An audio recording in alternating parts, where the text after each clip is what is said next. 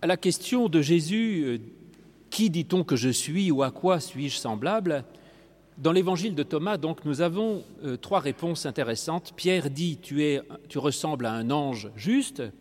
Matthieu lui dit tu es un homme philosophe et intelligent. Thomas lui dit euh, toute ma bouche serait incapable de dire ce que tu es. Et Jésus lui dit à ce moment-là trois paroles secrètes et les disciples demandent à Thomas, mais qu'est-ce qu'il t'a dit Et on ne sait pas. Thomas refuse de le dire. On ne sait pas quels sont ces trois mots secrets que Jésus dit à Thomas. Alors évidemment, moi, dès qu'il y a un secret et un mystère, je me jette dessus et je me demande qu'est-ce que Jésus a bien pu dire à Thomas et quelles sont ces trois paroles secrètes que j'aimerais bien connaître. Alors pour comprendre, il faut d'abord voir que ces trois paroles secrètes de Jésus à Thomas sont en fait la réponse à la réponse de Thomas. Bon, c'est une, cascade. Jésus dit À quoi est-ce que je ressemble? Thomas répond Même ma bouche ne peut pas le dire. Et à ce moment-là, Jésus va lui donner euh, ces trois mots secrets. Et donc, il faut d'abord comprendre quelle est la réponse de Thomas pour essayer de savoir ce que Jésus a voulu lui dire. Dans nos évangiles habituels, Matthieu, Marc et Luc, il y a une seule réponse. En gros, tu es le Christ. ça, réponse assez attendue, ça ne vous étonne pas beaucoup. Euh, dans Luc, il rajoute Tu es le Christ de Dieu. Bon, ça ne change pas grand-chose. Et dans Matthieu, il rajoute Tu es le Christ, le Fils du Dieu vivant, ce qui est très bien aussi. Ici, nous avons trois réponses. Euh, aucune d'ailleurs ne semble déplaire à Jésus, puisque les deux premières, il ne dit juste rien, il les laisse passer. La première, c'est Pierre qui dit Tu es un ange juste, et Matthieu, un homme philosophe et intelligent. Dans ces deux réponses, on a d'abord deux types de foi en Jésus-Christ qui, sont euh, habilement répartis d'ailleurs dans la population. L'ange juste, ça présente Jésus sous un aspect plutôt divin, L'ange de l'Éternel, c'est même parfois l'Éternel lui-même dans l'Ancien Testament. Donc euh, l'ange, c'est Dieu, c'est le spirituel. Donc tu es un ange juste, c'est-à-dire tu es euh, Dieu, Dieu lui-même.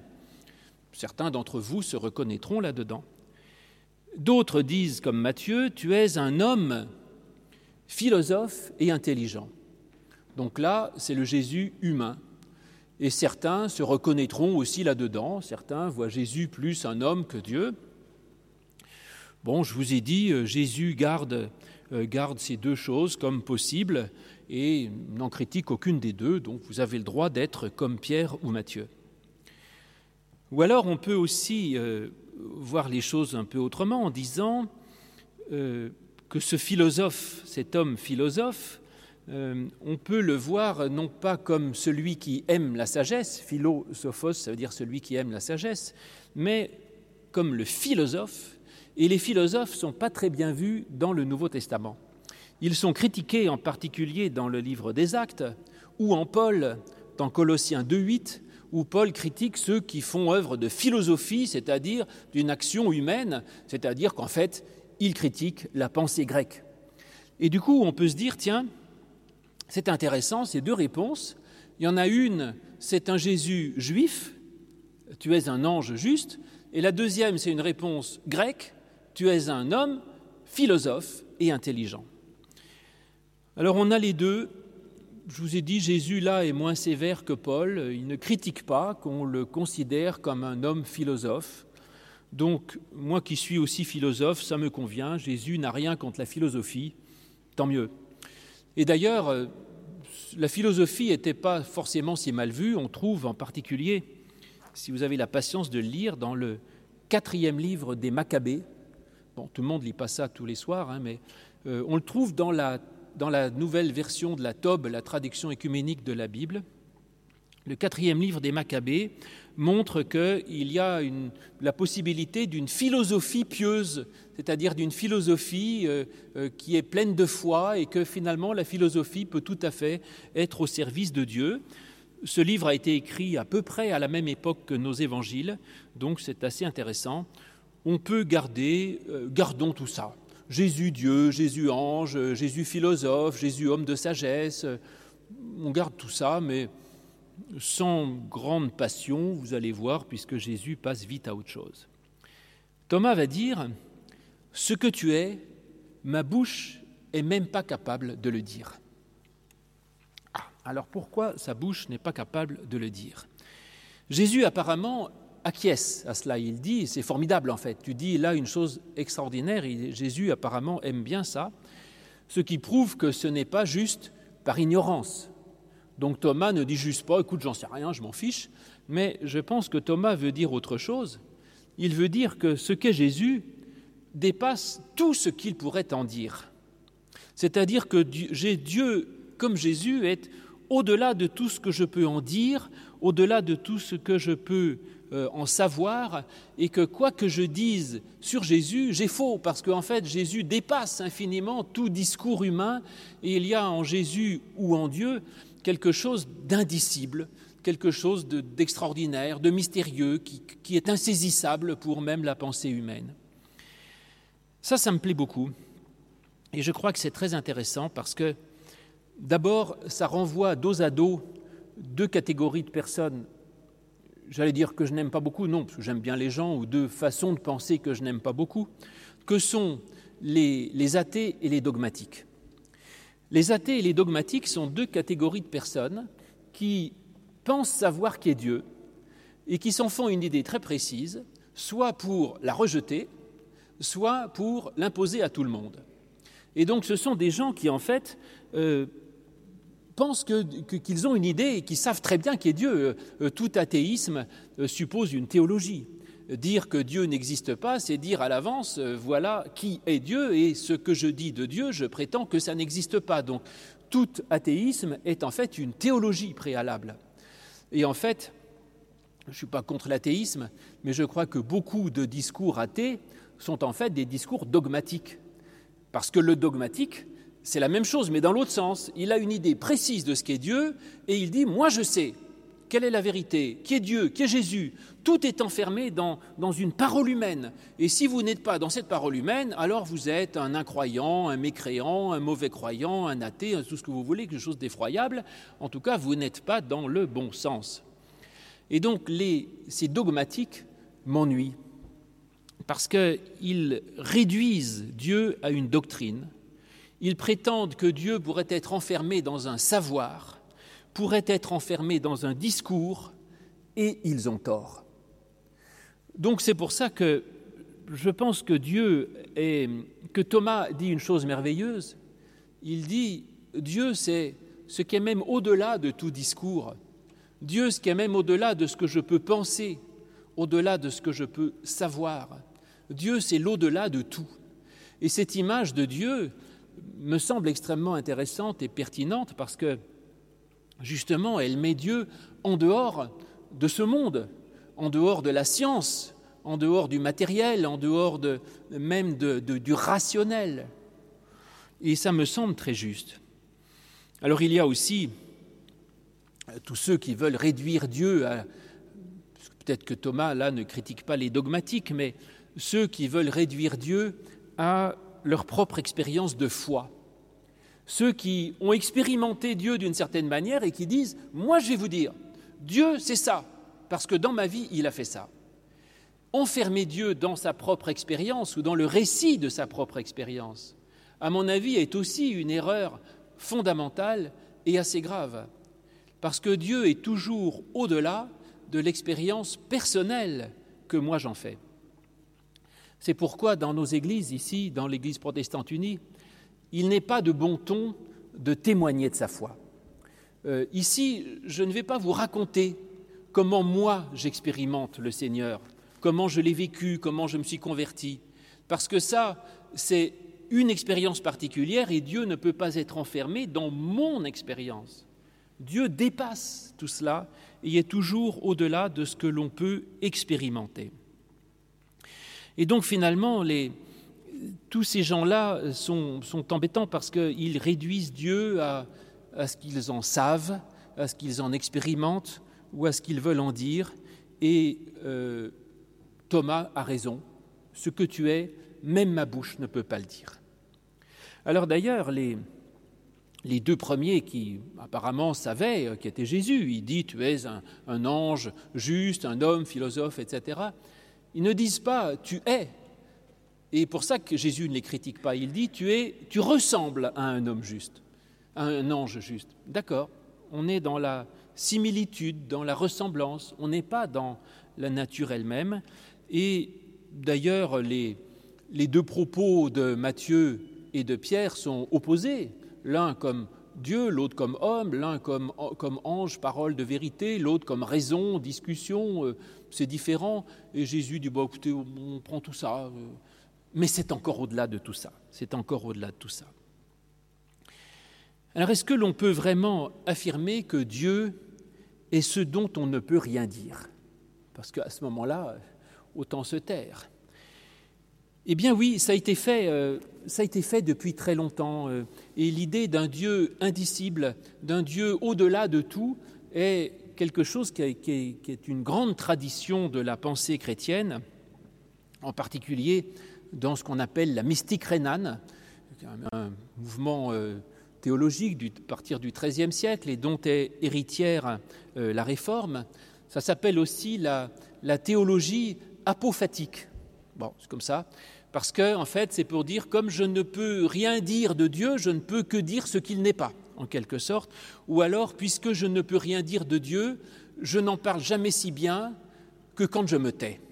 C'est ça, je ne peux rien dire de Dieu. Et donc ce, courant de, théologie est extrêmement intéressant. On pourrait dire qu'il a été en particulier représenté par un, grand euh, père de l'Église, Grégoire de Naziance, euh, voilà une prière que Grégoire de Naziance a écrite qui est tout à fait dans ce sens. Ô toi qui es au-delà de tout, peut-on te désigner autrement? Quelle parole peut te chanter? Toi qu'aucun vocable ne saurait désigner nommément?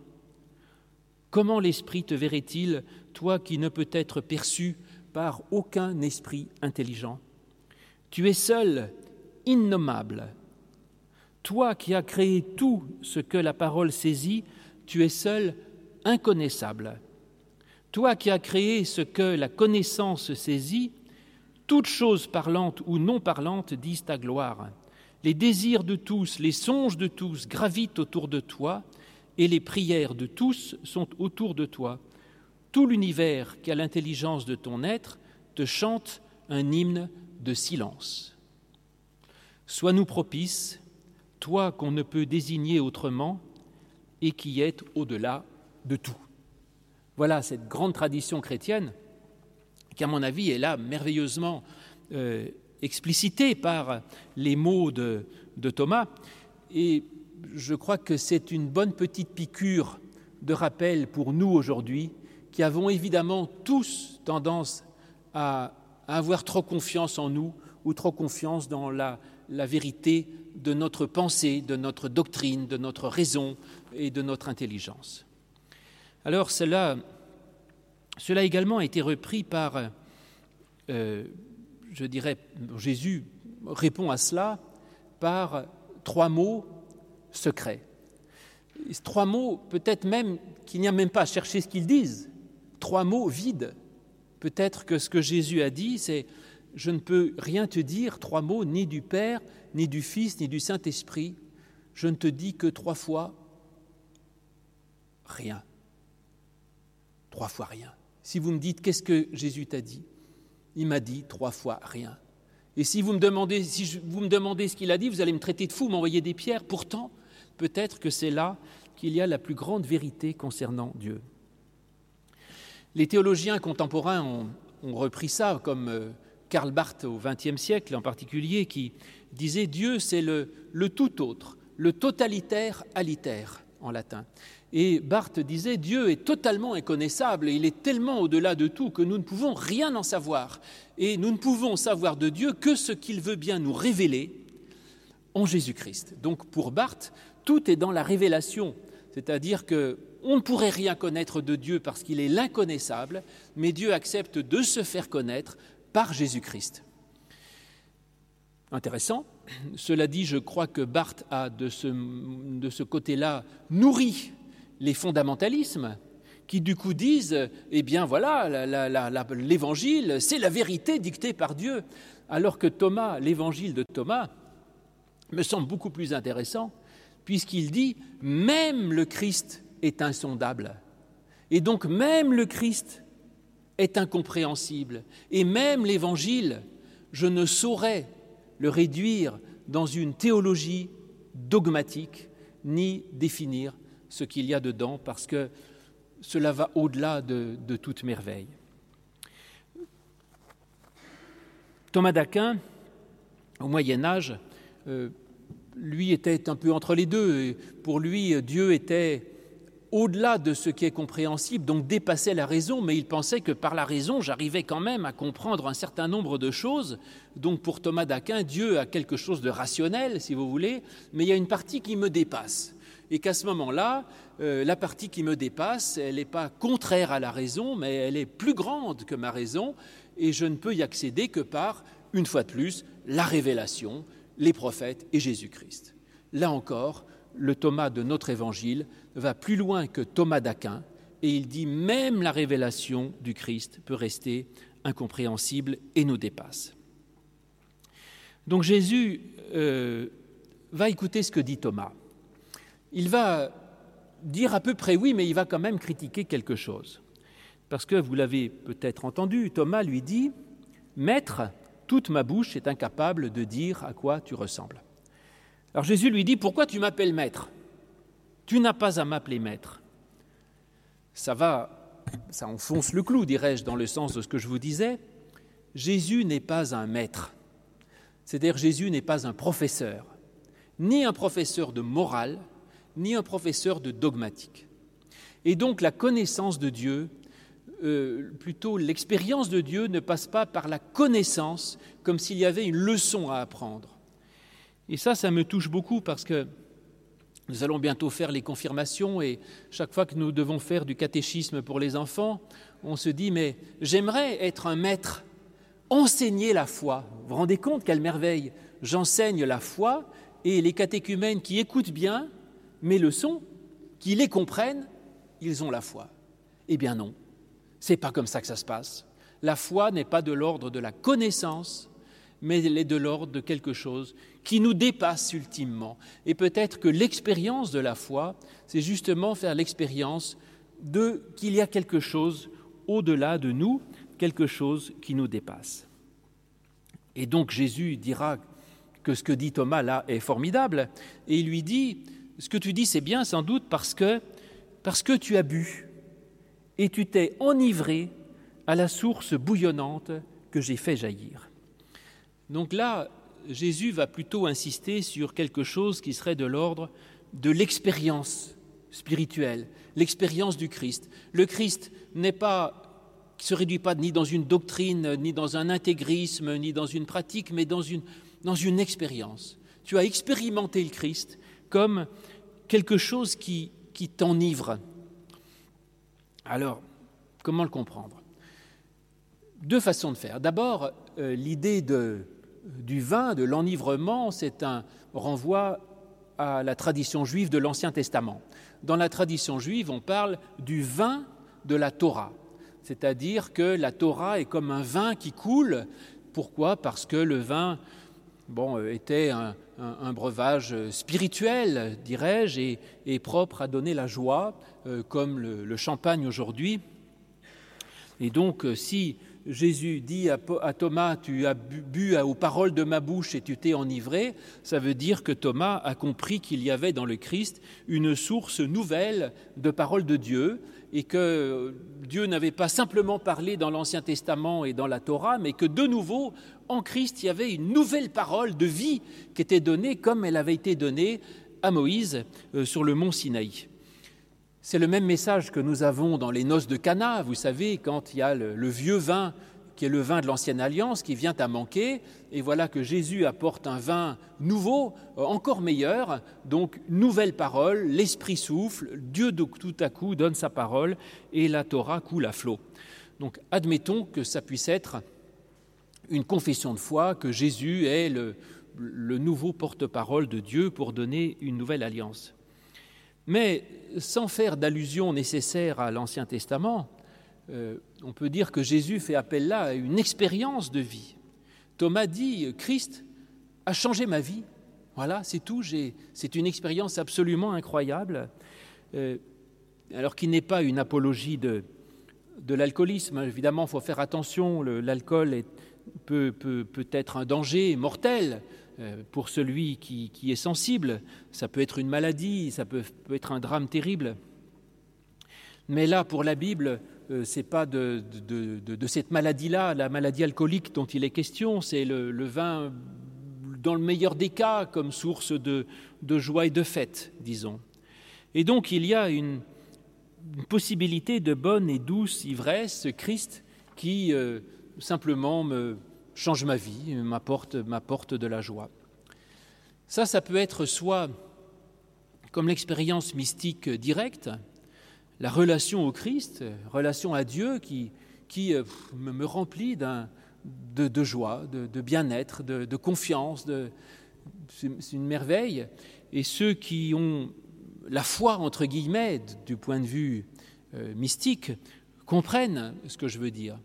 Et effectivement, un certain nombre de gens euh, peuvent expérimenter la, prière comme un moment euh, je dirais, où, on se remplit de quelque chose de, merveilleux, d'extérieur, qui nous, qui nous fait du bien. Voilà, c'est ça.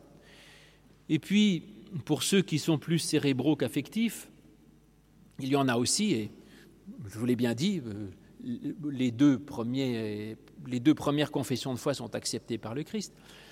On peut voir aussi euh, s'enivrer des paroles de la bouche du Christ, parce qu'il y a dans les paroles du Christ que nous avons dans l'Évangile quelque chose de passionnant, de révolutionnaire, et on peut être enthousiasmé par euh, l'Évangile, si vous voulez, parce que ces paroles du Christ, ces paraboles, tous ces récits qu'il y a dans l'Évangile, eh bien, ça me, ça me fait sortir du monde matériel, et ça me donne accès à une dimension euh, extraordinaire de, de liberté, euh, de joie, d'intelligence. Enfin, c'est donc je peux effectivement expérimenter ces paroles euh, cette transformation, cette expérience des paroles du Christ.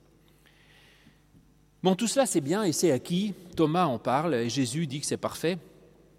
Mais Jésus va prendre Thomas à part pour lui faire aller un peu plus loin, un cran plus loin.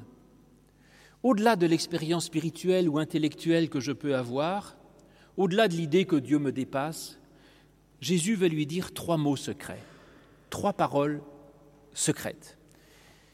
Qu'est-ce qu'il lui dit? Alors je ne sais pas, mais plusieurs pistes que je vous propose. D'abord, je dirais qu'il lui dit quelque chose, mais cela ne nous regarde pas parce que c'est trop personnel, en quelque sorte. Parce qu'il y a en effet en Jésus-Christ une parole objective, passionnante, que je peux découvrir, c'est la parole de l'Évangile. Mais il y a aussi une autre parole que je peux découvrir dans ma relation à Dieu, c'est le Jésus qui parle à mon cœur, qui me parle à moi. Et donc, qu'est-ce que me dit Jésus à moi? Et qu'est-ce que me dit l'Évangile à moi? Et chacun a sa propre lecture de l'Évangile. Chacun est touché par des textes différents. Et chacun, dans la prière, va vivre ce rapport à Dieu et au Christ de façon différente. Et il y a donc une relation euh, personnel au Christ ou à l'Évangile, si vous êtes intellectuel, ou à Dieu, qui est quelque chose qui n'appartient qu'aux croyants. C'est ce que saint Augustin appelait la vox cordis, la voix du cœur. Il disait il y a la voix objective de l'Évangile et il y a la voix du cœur, cette façon avec laquelle Dieu me parle. La parole objective, je la prêche. Et je vous dis voilà ce que dit l'Évangile, je la prêche. Et la parole personnelle, c'est ce que Dieu me dit à moi dans mon cœur et ce qu'il peut vous dire à vous. Mais ce que Dieu me dit à moi dans mon cœur, je ne vous le dirai pas. Je ne vous le dirai pas. Parce que ce que Dieu me dit, c'est par rapport à ce que j'ai vécu, mon expérience. Ce que Dieu me dit, c'est la réponse à mes questions, à mes doutes, à mes épreuves. Et là, là-dedans, Dieu me parle et il me dit quelque chose. Et il va me dire à moi trois paroles de vie qui me font du bien, qui me libèrent. Et ces paroles, c'est les miennes, ce ne sont pas les vôtres. Et donc je ne veux pas vous les dire, d'abord parce que c'est profondément intime et ça ne vous regarde pas, voilà. Et d'autre part parce que même si je vous les disais, ça ne vous ferait rien, parce que mon expérience n'est pas la vôtre et vos problèmes ne sont pas les miens. Et donc, je dirais, enivrez-vous des paroles du Christ, des paroles objectives du Christ. Enivrez-vous. Laissez-vous porter par ça, transporter, libérez-vous, arrêtez de enlever toutes ces barrières là de, de réflexion, d'objection, de, quoi que ce soit. Laissez-vous vous enivrer des paroles de l'Évangile, et alors le Christ viendra dire à vos oreilles ces trois paroles secrètes qui vous donneront la vie. Et ces trois paroles ne seront que pour vous, que pour vous. On, ne peut pas les, partager avec d'autres. C'est pour ça aussi d'ailleurs que vous savez, chaque fois que Jésus, par exemple, guérit un, paralytique, il lui dit euh, Je te fais ça, mais n'en parle à personne. Pourquoi? Eh bien, parce que si le paralytique allait dans les rues en disant J'ai trouvé un type formidable, il guérit les paralytiques. Le lépreux se dirait Mais moi, je m'en fiche, je ne suis pas paralytique, je suis lépreux, je cherche quelqu'un qui guérit les lépreux donc je vais chercher quelqu'un d'autre. Et l'aveugle dirait, moi je suis ni paralytique ni lépreux, donc ton Jésus ne m'intéresse pas. Et donc ne parle pas de ton expérience à toi, ton expérience ne regarde que toi, et chacun va expérimenter le Christ de façon différente. Alors ça c'est bien, effectivement, euh, et cela est essentiel, mais on peut aller quand même, comme je suis curieux de nature et indiscret, je voudrais savoir un peu plus de quelle nature sont ces trois paroles que Jésus nous dit. Alors, d'abord, il y en a trois. S'il y en a trois, dans la symbolique biblique, c'est que ça renvoie à, la Trinité. Trois, c'est le nombre de Dieu, c'est Dieu lui-même. Ça veut dire que cette parole secrète que l'on comprend, euh, que Dieu va me dire intellectuellement ou spirituellement, dans ma lecture de la Bible, dans ma prière, dans ce que vous voulez, eh bien, ce qu'il me dit, c'est Dieu lui-même. Donc Jésus nous communique Dieu lui-même. Et Dieu, ce n'est pas une personne ou une entité, Dieu, c'est une puissance de vie, une puissance créatrice. Et donc ces trois paroles secrètes, c'est Jésus qui va me donner un souffle de vie, de renouveau, de consolation et de résurrection. Voilà ce qu'il y a dans ces paroles. C'est vraiment une puissance de, recréation, de renaissance, et c'est un mot qui va me permettre de me remettre debout et en marche. Alors les autres, s'ils apprennent ça, vont le lapider. Pourquoi? Ben, Ils vont dire il est fou. Il prétend euh, posséder Dieu.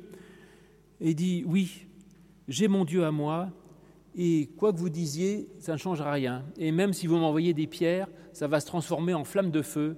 Et donc Dieu est une sorte de, protection extraordinaire parce que plus rien ne peut m'atteindre. Et peut-être d'ailleurs que Thomas a raison de ne pas les dire.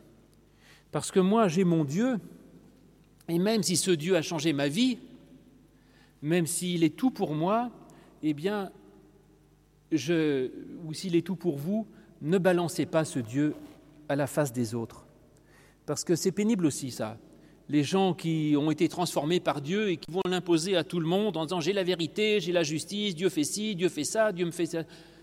Bon, gardez, s'il vous plaît, votre expérience pour vous-même. Gardez cette source intime de votre Dieu, votre Jésus, qui est votre source de vie. Les autres, de toute façon, ne peuvent pas comprendre ce que vous expérimentez. Tout ce que l'on peut espérer, c'est que eux, à leur tour, puissent expérimenter quelque chose qui les transforme là, qu'ils aient leurs propres trois mots secrets à eux. Alors, les commentateurs ont, une idée là-dessus sur, euh, le commentaire, euh, sur le sens de ces trois paroles, hein, ceux qui commentent l'évangile de Thomas, à partir d'une autre parole un peu plus loin, au Logion 108, où Jésus dit Celui qui s'abreuvera à ma bouche deviendra comme moi moi-même, je deviendrai lui, et ce qui est caché en lui sera révélé. C'est-à-dire que ce qu'il dit, c'est que quand on communie vraiment avec ces paroles du Christ, on est en telle communion avec le Christ lui-même qu'on devient semblable au Christ. Ce qui fait que certains commentaires disent probablement que ces trois mots du Christ, c'est Je suis toi ou Tu es moi.